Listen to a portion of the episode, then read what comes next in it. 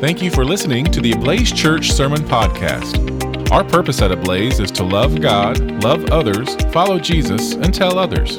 If you are looking for a church home in the Tulsa area, we'd love to have you join us for worship on Saturdays at 6:30 p.m. or Sundays at 10:30 a.m. For more information, please visit our website at ablazechurch.org. We're talking today about a household of love with the idea is that this God loves families. Did you know that God created us through family? He wants us to live in family, He wants to live for family. In Psalm 80, uh, 68, the sixth verse says this God sets the solitary in families.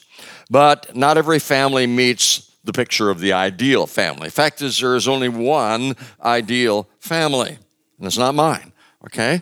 It's God Himself. You can say, you know, not only does God love families, God is family because you're Father, Son, Holy Spirit. Three persons, but one being one essence. The relationship between Father, Son, Holy Spirit, the oneness that is there is so absolutely perfect. And when He made Adam and Eve in His image, and you'll be hearing more about that next week from Pastor Dreyer, when He created people in His image, it was with the idea that the man and the woman should become one. He wants families to be one, households to be one. And God has a family. So God loves families, God is family, and God has a family. He's a father, He's got kids, you and I. And we are brothers and sisters in this family. And um, we are given birth through the womb of the church, the bride of Christ, God the Son. And um, He then takes care of us. He loves us. He nurtures us. He supports us. He is with us all the time. That's the church, the household of God. As a matter of fact, the church in the Bible sometimes is referred to as the household of God. You want to hear the Greek word for that household? It's oikonomia.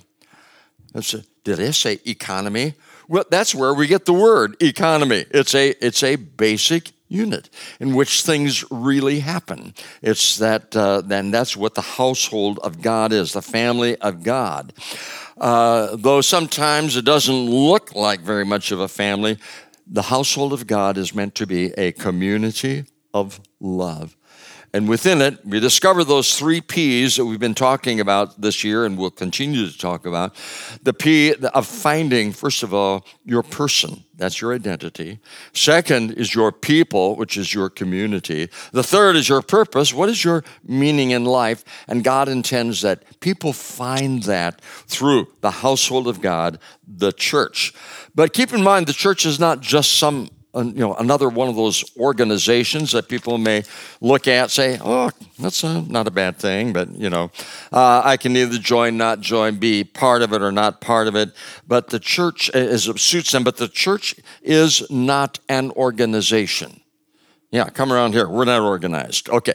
The church is not an organization, but what is it? It is a living organism. Yeah. So church is not just something you go to. Church is what we are. It is made up of so many parts, all those working together in harmony, synchronized by the head of that body, which is Jesus Christ. He's got all the brains, He is the one who sends forth the impulses. And literally, this household of God, the church, becomes the platform, the framework through which God is doing His work of restoring a world that, you know, it got fatally injured when it fell know, in the fall of Adam and Eve. And it's still hurting a great deal. Now, what I want to do in this message this morning is make some comparisons between families that we experience in real life and the family of God or the household of God. Now, keep in mind, as Shannon pointed out with, uh, with Kenna here, as they were building those little houses, uh, there are, there's no perfect household. There really isn't. Now, how many people would you say are associated with, uh, say, yeah, Ablaze, that's my church? There are about 110 people say, yeah, that's my church. Okay. Uh, are there problems? Yeah, we've got at least 110 problems in, in this church. You see how, how that kind of works. And uh, so we're not the perfect church, there's no perfect family. But though the church is imperfect, God chooses to use that to address the world with his love and grace. Now, we're going to look at a number of characteristics of healthy households, and then we're going to apply that to the church. And, so I, I looked at uh, you know where people uh, go dig into that and they describe it, and I came up with five traits of strong families. The Five traits. The first is this that strong families express appreciation. They don't tear each other down. A strong family, appreciation, affirmation, support, care, affection. Each one is valued, each one is respected. Did you grow up in a family like that? If you did, hey, what a great thing. But you know, not everybody, maybe not even the majority, grow up in a family like that. Um, what about the family you're in now? Is it a lot like that? Uh, or think about this. Did you ever feel as a kid that maybe you could never quite measure up to what the expectations were. That instead of appreciation being expressed, there was always, yeah, uh, so, okay, so you got all A's, but when are you ever going to learn how to, you know, that, that kind of a thing? It never really was good enough. And that affection was conditional upon something. Now, think about the household of God. Are we a strong family? Where we express appreciation for each other. Let's go to a second trait of strong families, and that is strong families have a strong commitment to each other. There is a sense of belonging, there is a deep sense of security. The opposite of that would be that. Uh, the feeling that things could come apart at just about any moment. Somebody is going to probably be bailing out. It's not safe, it's not secure, it's not stable. Uh, you're never sure if you really belonged, and if you did, was it something worth belonging to? Now, what about the household of God? What about His family, His church? Are we a strong family where we have a strong commitment to each other? Where that becomes, you know, a very, very strong factor in your your thoughts, your behavior, your participation. Okay, we'll go to a third characteristic, third trait of strong families. Strong families spend enjoyable time together. Yeah, a lot of families spend time together but don't really enjoy it. But in a strong family, they stick together they're bonded. They make being together a priority without, you know, the, all that messy stuff of getting all enmeshed with each other.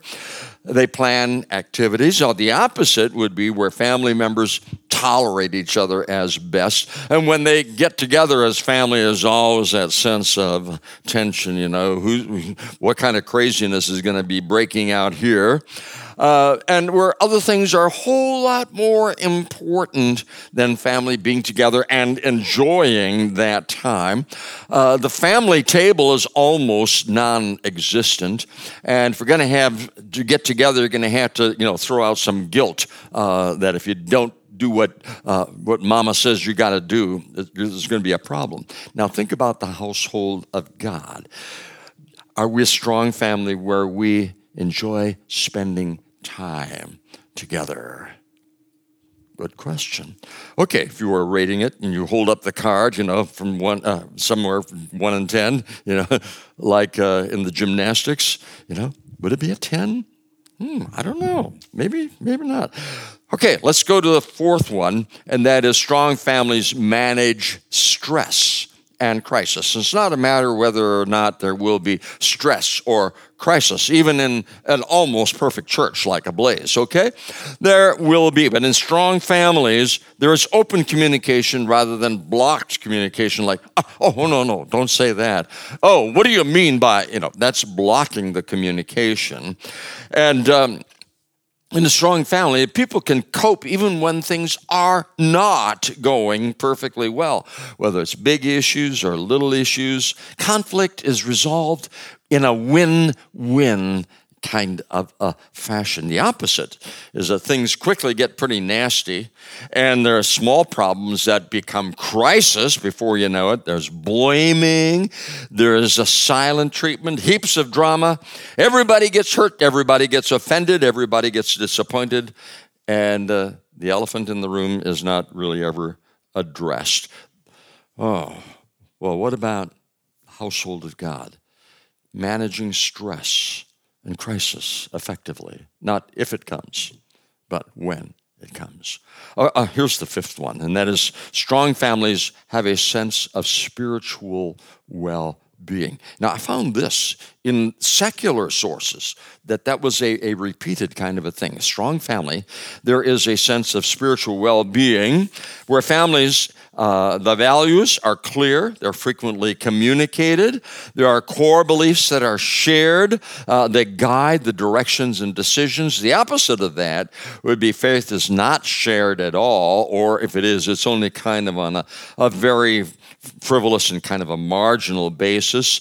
There may even be some church going, but it's not anywhere near a priority or doesn't form any sense of community for the people. Uh, Family prayer is, again, greatly neglected. Decisions are made in a purely secular kind of a rational kind of a way rather than prayerfully and say, hey, Lord, you have, you have a plan for us? We'd like to know how should we, you know, what should we be doing? And then lifestyles that are just not based on biblical values.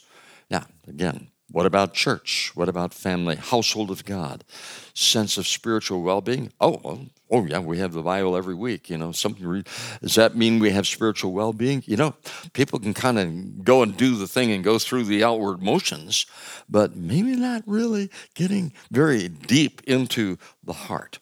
Well, there are way too many households of the world that are in a great deal of trouble, probably almost more that are in trouble than those that aren't. And you wonder, yeah, there is no wonder, let's say, that there are so many people that are hurting and they're longing for community. Now, there are certain things that make families dysfunctional, and uh, you can describe it as you know, where there's conflict and misbehavior and abuse. Relationships between family members are tense and strained, filled with neglect, and then there's yelling and screaming or a very deep silence you might feel forced to happily accept all that mistreatment. And uh, there's a shutdown along with that of the higher mental functions and everybody kind of operating in reptilian brain, you know, like a bunch of lizards hanging out together. Uh, no open space to express their thoughts and the feelings freely. Underlying problems, what could there be? Sometimes there are generational secrets Hmm.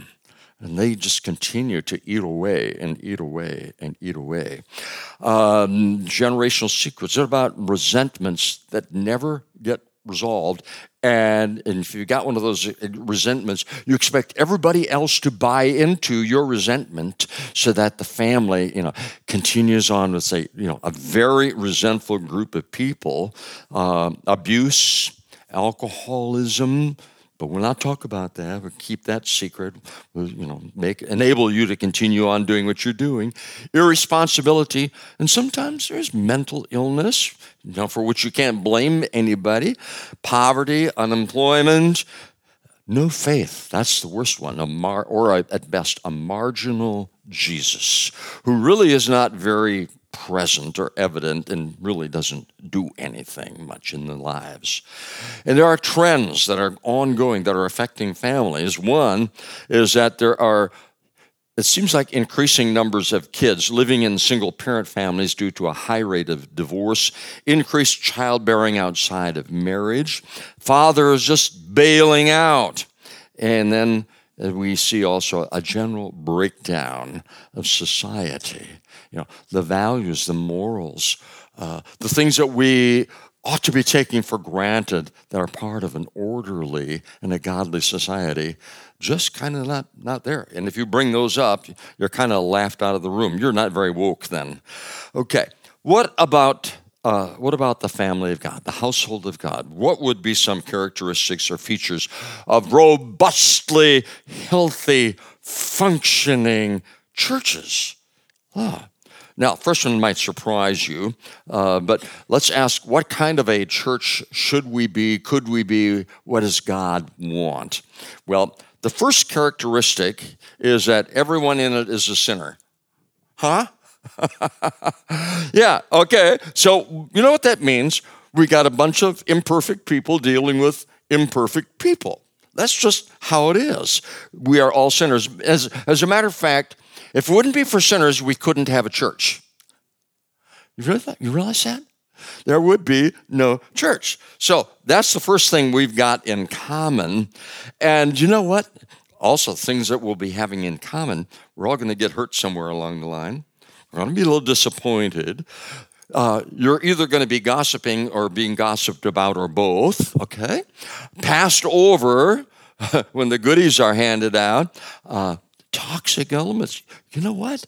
Isn't that just like living in real life in a real family? You know, so a whole bunch of sinners say, "Hey, let's get together. Let's be church." All right, we got to know what we're dealing with. But here's, here's the, the, the, the counterpoint to this, in that every one of the sinners has a savior, which means we all get to be forgiven, and we all get to be forgiving. Okay. You're under obligation to forgive me when I screw up, all right? I'm under obligation to forgive you when you do. All right? Hey, let's just be open about it. That's how it works. Now, biblical examples of forgiveness, the forgiving father, the son had really messed up and gone far away. He came back. Dad said, I love you. Welcome back to the family. Uh, a, a servant who owned his, owed his master a great deal of money, and he got forgiven. Jesus from the cross saying, Father, forgive them. They know not what they do. Joseph, remember that story what his brothers did to him? You know, they, they they captured him, bound him, threw him in a pit. They were going to kill him, and then they said, "Oh no, we'll sell him be a slave so he can have torture the rest of his life." Now, what did what did Joseph do? Did he forgive them finally when those brothers showed up? I think he forgave them right away. If he hadn't, you know, he would have been so seething in resentment and desire to get even and to get that revenge, he would never have survived being in prison. He would never have survived, you know, uh, to get to that point where he was second in command of the whole kingdom of Egypt. Okay. There was forgiveness. Okay.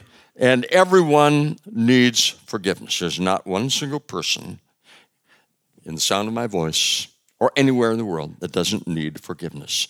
Now, what does it mean when we forgive someone? It means that whatever has happened between the people is now put in the past.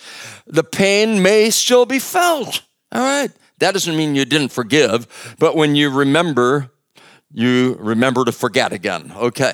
Uh, and it is all on the uh, on account of Christ. Just, you can't do this on your own. It's not possible. We need to depend upon the Holy Spirit. First of all, reveal to us where we're still, you know, being a mess about that whole thing, and then the whole uh, to, for us to actually let go and to be again like Joseph was with his brothers. Okay, love given by the Holy Spirit flowing into us. And it says in 1 Corinthians 13 that love keeps no record of wrongs, but it's only through Christ that this is a possibility. Do you know? Think of the cross where Jesus said, Father, forgive them. Did you know that the, the ground is level around the cross? It is. All of us equally sinners, all of us equally forgiven. That's how the ground is around the cross. And here's another little secret, and that is the closer we all get to the cross, guess what also goes along with that? We're closer to each other. So here's how it works, you know, forgiveness. Now, also, uh, another characteristic or feature of healthy church is that everybody counts. Everybody matters. Again, we're all equal in the sight of God. Therefore, we are equal in the sight of each other. There is no in group and there are no outsiders, at least not with God. And if it happens, this happened in churches, huh? Yeah, okay. But we have the, the resources of the Word of God to correct that, to address it, and to bring it back in alignment with what God wants for us. So, because we are a community of shared values, shared values, yeah, we have the same relationship rules, and that's part of our mission statement love God, love others okay, and then follow Jesus, etc. But you get the point. That is the one relationship rule love others. And um, we agree. The Bible is, you know, the Word of God. The Bible, from cover to cover, it and what it says is what we believe about relationships with each other and the conflicts that come about. Then conflicts and disagreements are prevented the more we focus on Jesus and then resolved when they come up, not if they come up, but when they do. Because that Bible has the rule over us, the authority over us and what it says, that is what we are called to do. That's our standard. We also have a standard of doctrine. Okay, what is it we believe about all the various issues? Uh, for example, one of the things we did was we we said the words of the creed. Hmm. That's a confession of faith. And then as we go along, you know, there are, are, deeper and more detailed things like that. And when we come together as a church, say, you know what, I'm not going to undermine that. Now, we sometimes are going to take, have a little different take on this issue or that issue. Does that separate us? Does that divide us? No, we seek the Holy Spirit together who brings harmony. Uh, and we, as we humbly seek the guidance of the Lord, so that we may not get uniformity. Fact is, why do we want uniformity? But we can certainly have unity and be together in good harmony. Now, Paul writes about all of these things. I want to just give you a couple excerpts from some of his letters, all right? First, of in his uh, letter to the church at Philippi, in the fourth chapter, in the second verse, this is what he says I entreat Euodia and I entreat Syntyche to agree in the Lord. You want my paraphrase? Stop your bickering, okay? Says, well, how are we going to resolve it? He says, real simple. I got two words for you. Stop it. Oh, okay. Then, 2 Timothy chapter 4, verse 2, I mean chapter 2, verse 23, have nothing to do with foolish, ignorant controversies. You know that they breed quarrels. You know, it's like yeah, just simply intuitive. That brings the, there are the quarrels. And then we stand together. Now, uh, we have a little blessing that comes at the end of the service. Uh, and for this year, it's one that goes with the, these words it says, May we be devoted to one another in love. May we outdo one another in showing honor. Hmm. So, Let's go to Ephesians in the fourth chapter, verse 32. It says, Be kind to one another, tender hearted, forgiving one another as God in Christ forgave you. And, and one more, Colossians 3:14. This is we heard this one earlier. And above all these things, put on love, which binds everything together in perfect harmony. Household of God the church. And when we see what the Bible describes as that harmonious household, now by extension, may that go to every household in your own homes where that's represented. And during the month of May, we're going to be visiting a lot of different places, different households. We're going to see some really cool households. We're going to see some that were really bad. Um, next week, Mother's Day, huh? You want to be here? All right. Hey, take an invite card to someone. Say, come on. Oh, we'll have a little something, a little treat for moms too on that day.